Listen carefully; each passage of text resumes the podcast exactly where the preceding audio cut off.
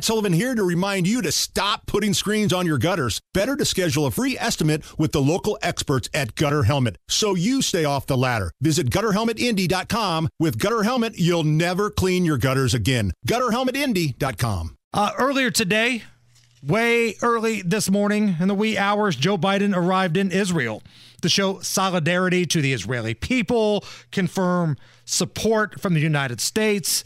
And Jerry, two things here. Number one, I can't believe I'm going to say this. This was the right move for Joe Biden. You had to go to Israel and show that the United States has your back.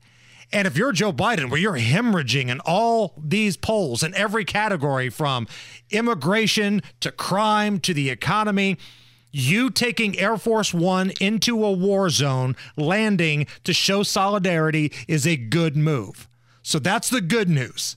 The bad news, though, is that it sounds like $100 million of our money, correction, our grandkids, grandkids, grandkids' money. Our money's already spent. Right. Is going to Gaza. Now, before you get your undies in a wad, keep in mind who runs Gaza. Here's Joe Biden. Today, I'm also announcing $100 million in new U.S. funding for humanitarian assistance in both Gaza and the West Bank. Now, okay, a lot of people would say humanitarian. That's great. We want to provide medicine and medical assistance for the kids and the children and all that kind of stuff.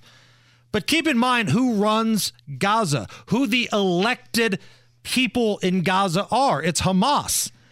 So there's no way that this $100 million is going to be spent properly. Zero chance. Have you seen a video of Gaza? Does it look like they've spent $1 of our humanitarian money to fixing anything?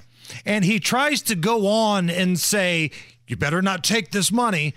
But come on, we all know what's going to happen. The United States unequivocally stands for the protection of civilian life during conflict. And I grieve, I truly grieve for the families who were killed or wounded by this tragedy.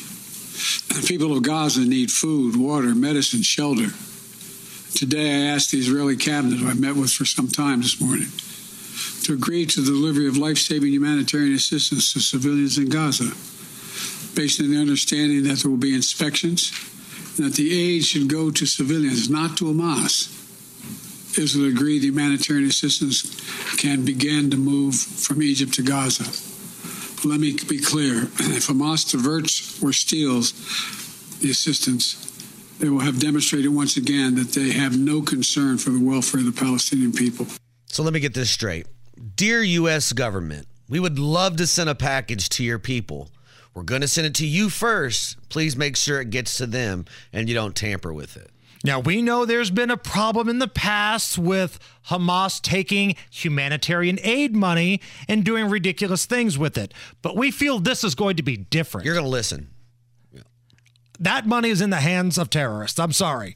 That 100 million bucks is going to be used against the Israelis and possibly against the United States. The, the sad thing is this administration has done more to to empower international terrorism than any other administration that I've I've ever seen between leaving weapons and stuff in Afghanistan and, and now now with the funds. We hope you use it for humanitarian aid. We hope you release the United States hostages that are over there. Don't go doing anything dirty with it. Wink, wink. I mean, that money is as good as gone. Nobody that needs humanitarian aid is going to see a penny of that.